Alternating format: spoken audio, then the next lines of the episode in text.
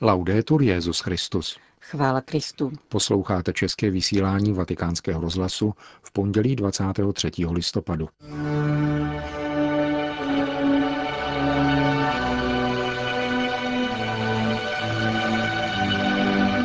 Církev vyhlíží návrat svého pána a nebo se kloní ke světu, kázal dnes papež František v domě svaté Marty. Svatý otec adresoval videoposelství obyvatelům Keni, Ugandy a Středoafrické republiky. Svou africkou cestu zahájí už ve středu. O soucitu se svými únosci vypráví syrský kněz otec Jacques Murat, který se ocitl v rukou islamistů. Od mikrofonu zdraví Milan Glázer a Johana Bronková.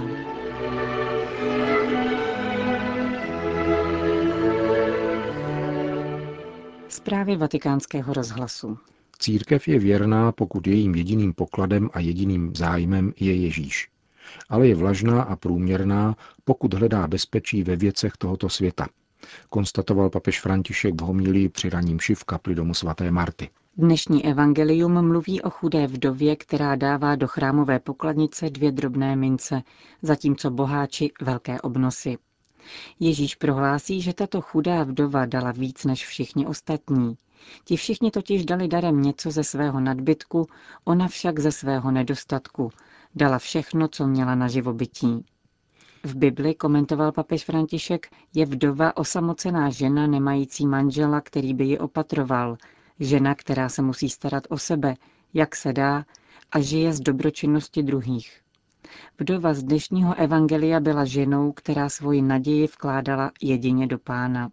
V těchto evangelijních vdovách, řekl František, rád nahlížím obraz jakéhosi vdovství církve očekávající Ježíšův návrat.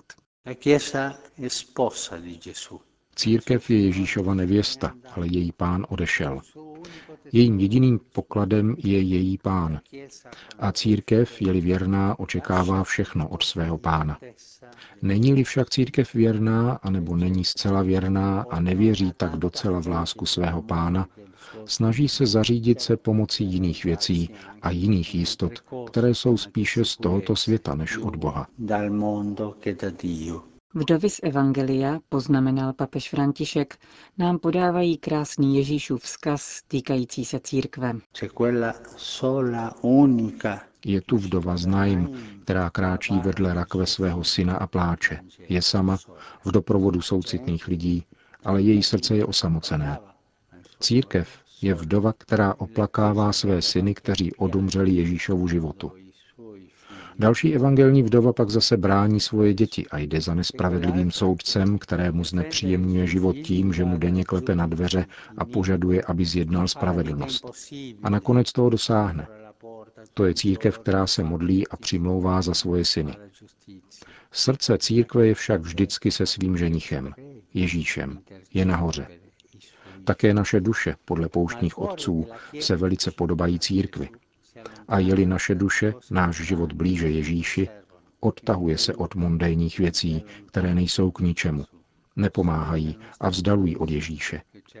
Taková je naše církev, která hledá a očekává svého ženicha.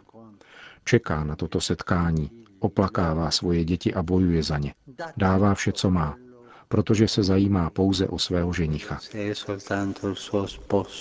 Toto vdovství církve, vysvětloval papež, se vztahuje k jejímu čekání na Ježíše. Církev může být tomuto očekávání věrná, když s důvěrou vyhlíží návrat ženicha, anebo je tomuto vdovství nevěrná, když vyhledává jistotu v jiných skutečnostech a je církví vlažnou, průměrnou a mondénní. Pomysleme však také na svoje duše, uzavíral papež. Ptejme se, zda hledají jistotu jedině v pánu, anebo jiné jistoty, které se pánu nelíbí.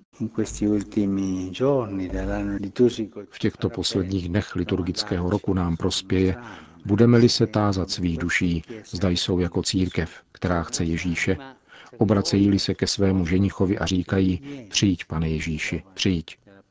A nechejme stranou všechny ty věci, které nejsou k ničemu a neslouží věrnosti. Končil papež ranní kázání v domě svaté Marty.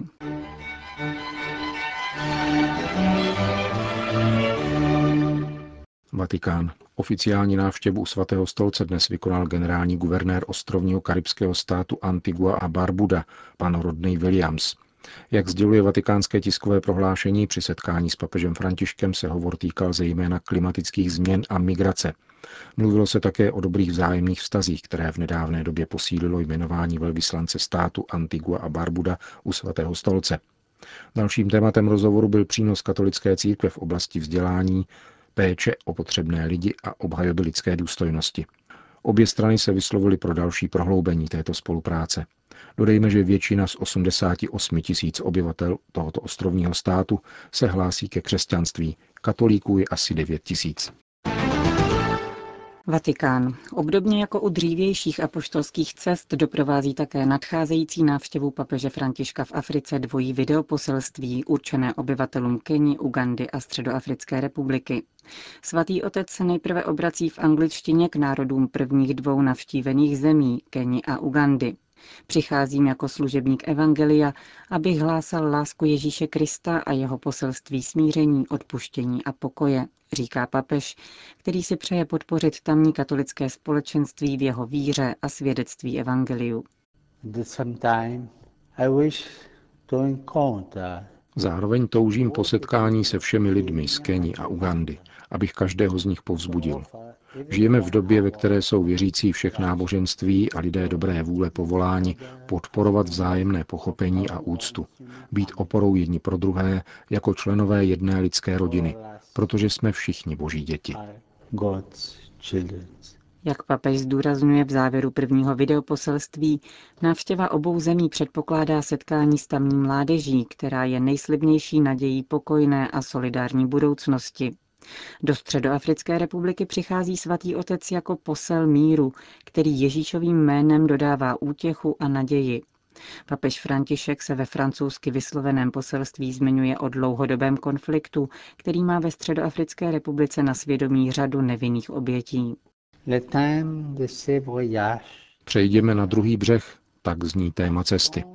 Vyzývá naše křesťanské komunity, aby s odvahou hleděli do budoucnosti a povzbuzuje každého věřícího, aby obnovil svůj vztah k Bohu a bratrům a tak budoval spravedlivější a bratrštější svět. S radostí s vámi poněkud v předstihu zahájím jubilejní rok milosedenství. Doufám, že se pro každého stane prozřetelnostní příležitostí k rizím odpuštění, přijímání, darování a obnově v lásce. Das Závěrečná etapa apoštolské cesty klade hlavní důraz na mezináboženský dialog. Papež se setká s muslimskou komunitou v mešitě středoafrického hlavního města Bangui. Mou touhou je povzbudit mírové soužití ve vaší zemi. Vím, že je možné, protože jsme všichni bratři. Uzavírá papež František video poselství do Středoafrické republiky. Vatikán. Na vatikánském území neexistuje nebezpečí náhlých teroristických útoků, ujišťuje Domenico Gianni, velitel vatikánské stráže, pro televizní kanál italské biskupské konference. Nejsme naivní, ale nepodporujeme poplašné zprávy. Teroristické organizace zmiňují papeže ve své propagandě jen obecně a povrchně, neobracejí se proti němu s konkrétními výhruškami, pokračoval Gianni. Neznamená to, že případný útok na papeže lze úplně vyloučit, nicméně během svatého roku může být každý poutník zcela klidný a cítit se bezpečně. O to už se postaráme, uklidnil velitel vatikánské jednotky. Domenico Gianni se právě vrátil ze Středoafrické republiky, kde se věnoval posledním přípravám na blížící se apoštolskou cestu. Právě při návštěvě této země možná dojde ke krátkodobým změnám programu, připustil s ohledem na tamnější konflikt mezi muslimsky orientovanými milicemi Seleka a křesťansky raženou domobranou Antibalaka. Nejsme totiž odpovědni pouze za papežovu osobní bezpečnost, nýbrž také za bezpečnost všech osob v jeho okolí, zdůraznil velitel vatikánské stráže, kterému podléhá 130 členů této jednotky.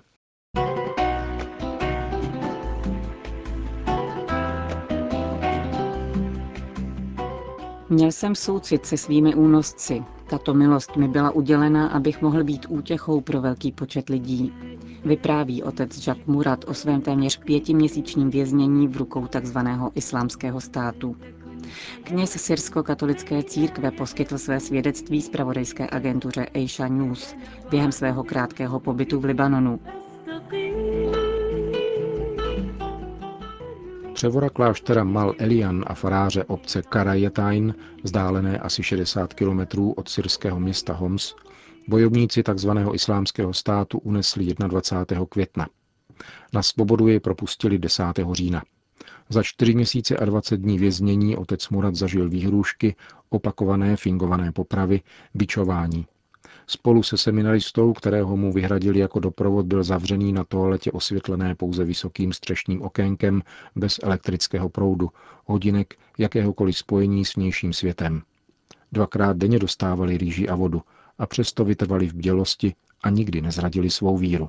Právě naopak – Otec Murat mluví o zázraku a milosti, když na to období svého života vzpomíná. První týden byl nejtěžší, připouští.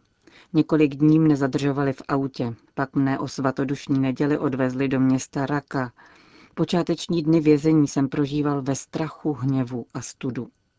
Velký obrat nastal osmého dne, kdy do cely vstoupil muž oblečený v černém a se zakrytou tváří. Podobal se jednomu z filmových katů tzv. islámského státu a syrského kněze zachvátila hrůza. Na místo popravy však zaslechl pozdrav pokoje, po kterém se rozvinula dlouhá diskuse, jako by příchozí skutečně chtěl lépe poznat dva vězně před sebou. Ber to jako duchovní cvičení, odpověděl, když se otec Murad dotazoval na důvody svého únosu. Od oné chvíle vše dostalo smysl, poznamenává syrsko-katolický kněz. Nevím, jak to vysvětlit, ale skutečně jsem vnímal, že jeho prostřednictvím ke mně mluví pán. Zakusil jsem velikou útěchu. Opětovně jsem pak nalezl pokoj díky modlitbě, pokračuje otec Murat. Byl květen, mariánský měsíc. Začali jsme se proto modlit růženec, který jsem se v minulosti moc nemodlil. Můj vztah k paně Marii se tak celé obnovil. Podporovala mne také modlitba svaté Terezie z Avily. Ničím se neznepokojuj a netrap. Jedné noci jsem ji zhudebnil a pak jsem si ji zpíval. Modlitba Charlesa de Foucaulda mi pomáhala, abych se svěřil do pánových rukou, svědomím, že mi nebude dána žádná volba. Vše totiž nasvědčovalo tomu, že na konci bude buď konverze k islámu, anebo poprava. Jak syrský kněz vypráví dále, věznitelé denně vstupovali do jeho cely a ptali se jej na víru. Prožíval jsem každý den jako poslední, ale víru jsem nikdy nezapřel. Bůh mi dal schopnost mlčet a být zdvořilý. Věděl jsem, že určité odpovědi mohou být brány jako provokace, že jakékoliv slovo může vést k odsouzení. Stalo se to ku příkladu, když se mne ptali na užívání vína v klášteře. Tazatel mne prudce přerušil. Považoval má slova za nesnesitelná, byl jsem pro něj nevěřící. Díky modlitbě a žalmům jsem však vstoupil do světa pokoje, který už mne pak neopustil. Vzpomněl jsem si také na Kristova slova. Milujte své nepřátele a modlete se za ty, kdo vás pro nás sledují. Byl jsem šťastný, že mohu tato slova prožívat v konkrétnosti. Možnost prožívat evangelium není vůbec nic samozřejmého, zejména v případě těchto náročných veršů, které do té doby byly pouhou teorií. V tu chvíli jsem pocítil soucit se svými únosci. 23. dne ve vězení zažil otec Murat asi půlhodinové bičování. Důdky se stávaly z kusu zahradní hadice a provazců.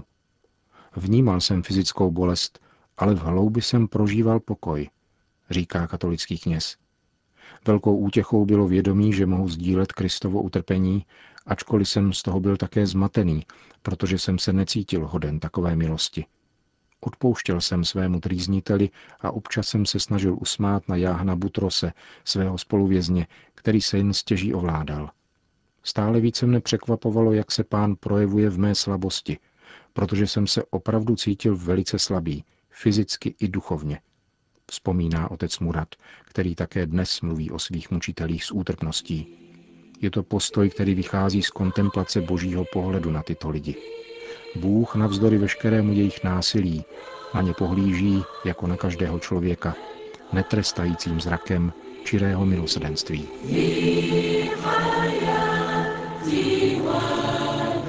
Končíme české vysílání vatikánského rozhlasu. Chvála Kristu. Laudetur Jezus Christus.